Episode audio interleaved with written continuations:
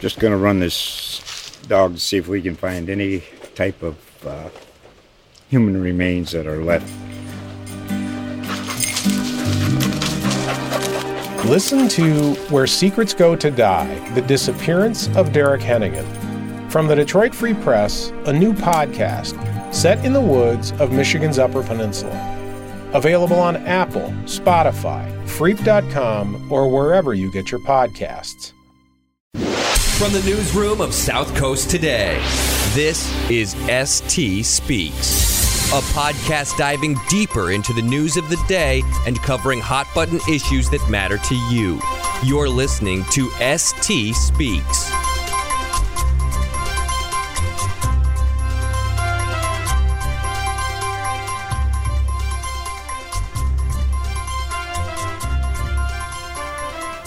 Welcome to Courtside with Curt. News editor Jennifer Driscoll. I'm filling in for Brendan Curry, and I'm here with our intrepid court reporter, Curt Brown. Never been called intrepid before.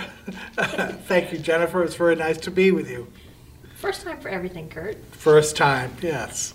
So today we're going to be talking about uh, the newest face to New Bedford District Court, which is the third busiest court uh, in the state. So you just recently spent some time with Judge Douglas Darnbrough. Can you tell us a little bit about him? Sure, he's uh, he's very down to earth. Uh, what you see is what you get with him. He's he's uh, he's extremely likable. He's personable. He's friendly. He's outgoing. Uh, he's maybe he's not the prototypical judge that uh, most people envision from Law and Order. He, um, because he he uh, he displays a personality. He has a, a friendly smile, a friendly face. Uh, Does that come across in the courtroom, or is that all behind the scenes? no, I think that does. That that does come across from the bench. Uh, it's the uh, as as he's told me, uh, it's the district court. It's a people's court, and uh, it's a community court, and that's that's just his personality. And by a community court, what kind of cases does the district court see? Uh, district court sees anything and everything, uh, from from murder to restraining orders. Uh, uh, they um, um, murder cases uh, start in district court. Uh, the defendant is arraigned there, and usually. Uh, their the prosecutors seek an indictment and it winds up in superior court. The the important thing to keep in mind is that uh, any district court can only impose a sentence uh, up to two and a half years. Uh, so murder, of course, is, is a capital crime. Uh, it calls for, if convicted, life in prison. Uh, in the first degree, it calls for life in prison with um, no opportunity for parole. And so district court doesn't have jurisdiction over that. It can't impose a sentence like that. So that's why it would go to superior court. Very good. So he's not been a judge for a long time, though. He's kind of a young guy, right? Yes, he is. He's 51. Um, Which in judge years, what's that mean? That's just about right. Uh, Young is uh, the low 40s. Uh, he's taken an unorthodox route to the to the bench. Um, he was a uh, clerk magistrate in Taunton. Uh, most judges traditionally come from either the defense bar or the prosecution bar. Uh, he um, Like Katie Rayburn. Yeah, you're correct. Katie Rayburn was a prosecutor. That's a normal route. Uh, Ray Very, many years ago, uh, was a prosecutor. Uh, so, the, traditionally, the route is defense community and prosecution community. Judge uh, Governor Baker appointed him uh, to the bench. Uh, And that was just what, a few years ago? Yes, it was. Yep. Uh, he's uh, he served for a, uh, for a while in Wareham, and Uh, he was very well liked there. Uh, Therese Murray, I'm sorry, Therese Wright, the presiding judge in Wareham District Court, uh, told me that uh, she loved working with him, and she was, in her mind, his promotion to be the presiding judge of uh, New Bedford District Court was a mixed blessing. That she was actually sorry to see him go. But good for New Bedford. But good for New Bedford, but um, he, he's only been there, I think, since January. Uh, so I think everybody is taking a wait and see attitude to see how he um, how he handles things, uh, um how he responds to, to different cases, um to different circumstances. I know he's extremely appreciative of his staff, and it's genuine, and his staff likes him very much. Um, last year, because of all the dangerousness hearings, um, New Bedford District Court, which is supposed to close at 4:30 for the day, was open for business up as late as seven o'clock. Uh, he's told department heads that he wants them to go home on time. I like that. yes, so do we all. So, so that goes. I think I say that to you a lot. I think you do as well, and I don't And you think I just hear keep on you. going. That's right. Well, we all have to um, do our work. So has he uh, got any new ideas for the court? He does. He has already implemented some. He has uh, started running uh, out-of-state warrant checks on everybody who comes before him at their arraignment. Uh, he told me that he has noticed that uh, of the defendants who appear before him, uh, 50% of them have out-of-state warrants. Wow. Yeah. Um, I spoke to DA Quinn about that, and he was unaware of that. Uh, he told me, well, I think that uh, district court judges should do that. And uh, so then it would be up to the party, the, the jurisdiction that issued the warrant to decide whether or not they're going to, they're going to come back and, and uh, get the person and bring him back to their jurisdiction. Now, these are, the the warrants could be for anything, could be for any offense. Sure, it could be for parking tickets all the way up the, the pike, right? Right, yeah. Um, He also wants to start uh, video conferencing. He he wants to start it uh, next month. Now, what's that mean, video conferencing? Uh, Video conferencing means that uh, the, on, on what he says, uh, status reviews, on minor court matters, not where there's going to be a plea. Uh, What he wants to do is have a video hookup with the, um, the House of Correction, so that the defendant doesn't have to be transported uh, from Dartmouth uh, to the New Bedford court. Um, Instead, they would be kind of Skyping in. That is absolutely correct. That's a very good analogy. Uh, And uh, he, in his mind, that would streamline operations. It would enhance public safety greatly. Uh, Many years ago, I, I covered a, um, it was a Fall River murder where the defendant um, came into court and he fled. Uh, It was an all-day manhunt for him uh, before they finally found him at the old Fall River Superior Court building on North Main Street.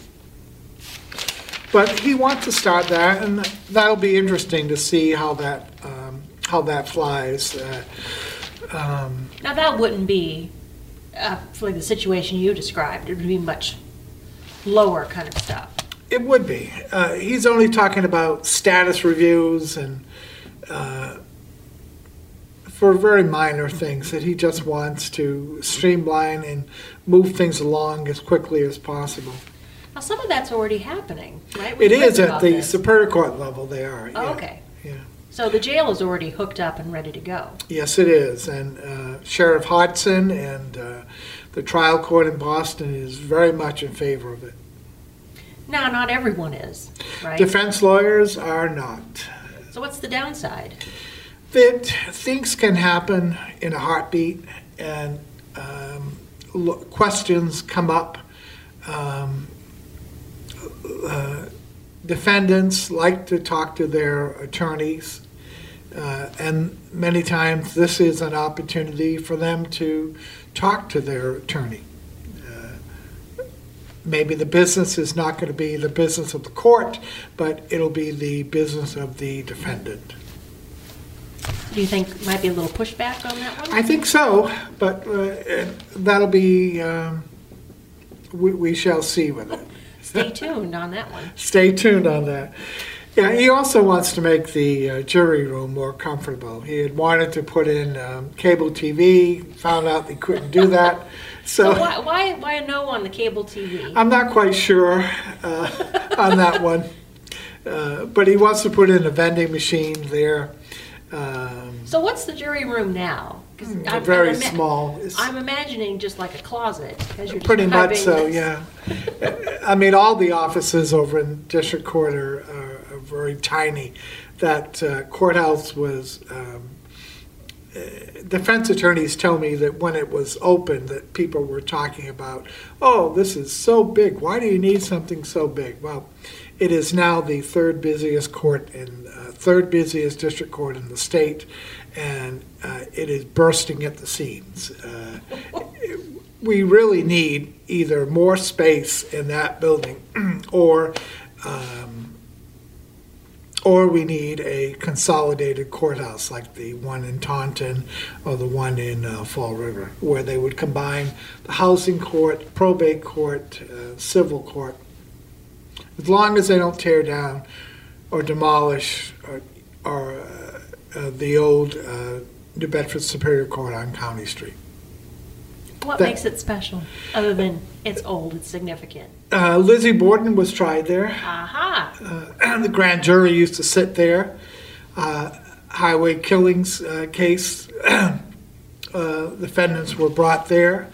Um, it's also part of a wonderful historic district uh, through all the way up and down County Street.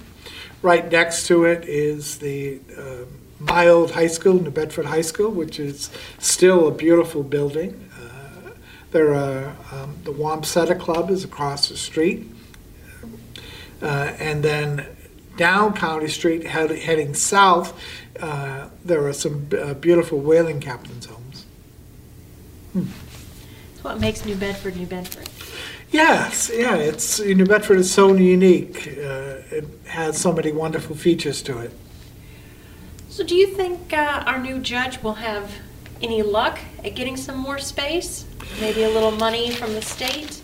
I- It was very curious when I talked to him about it because he he wouldn't um, he wouldn't say that hey we need a new uh, courthouse we need a consolidated courthouse. Uh, um, I've spoken to other judges and they've said yeah we need one but it's not going to happen because uh, it's a financial consideration and there is just no money.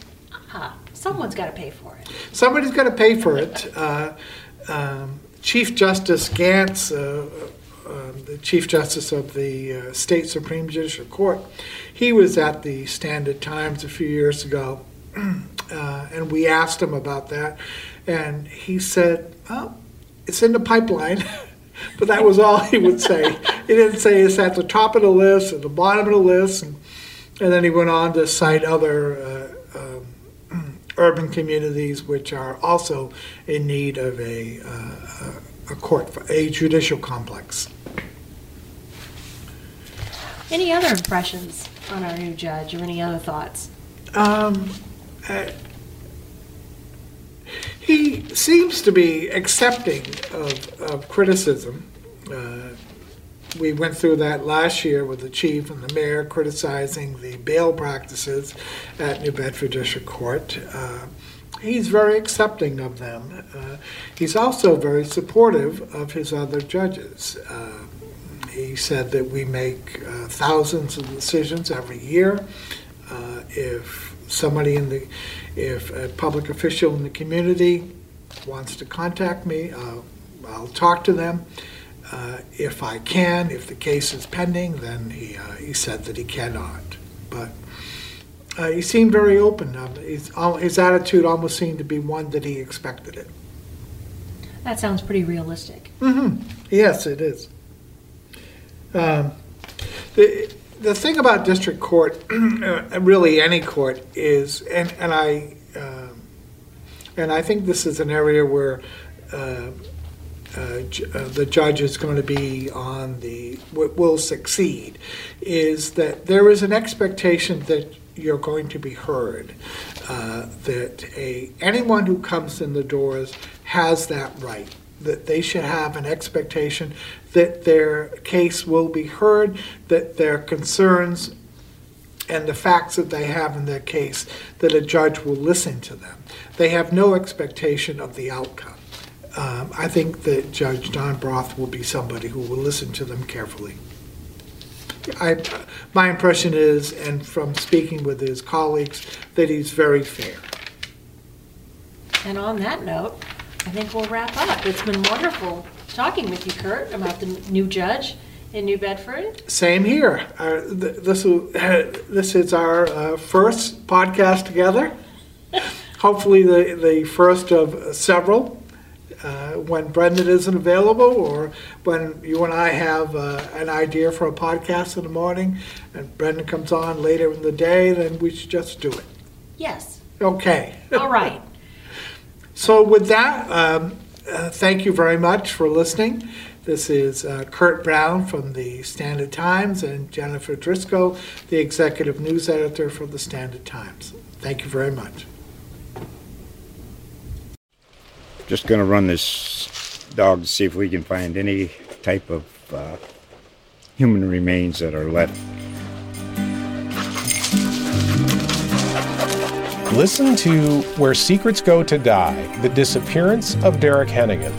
From the Detroit Free Press, a new podcast set in the woods of Michigan's Upper Peninsula.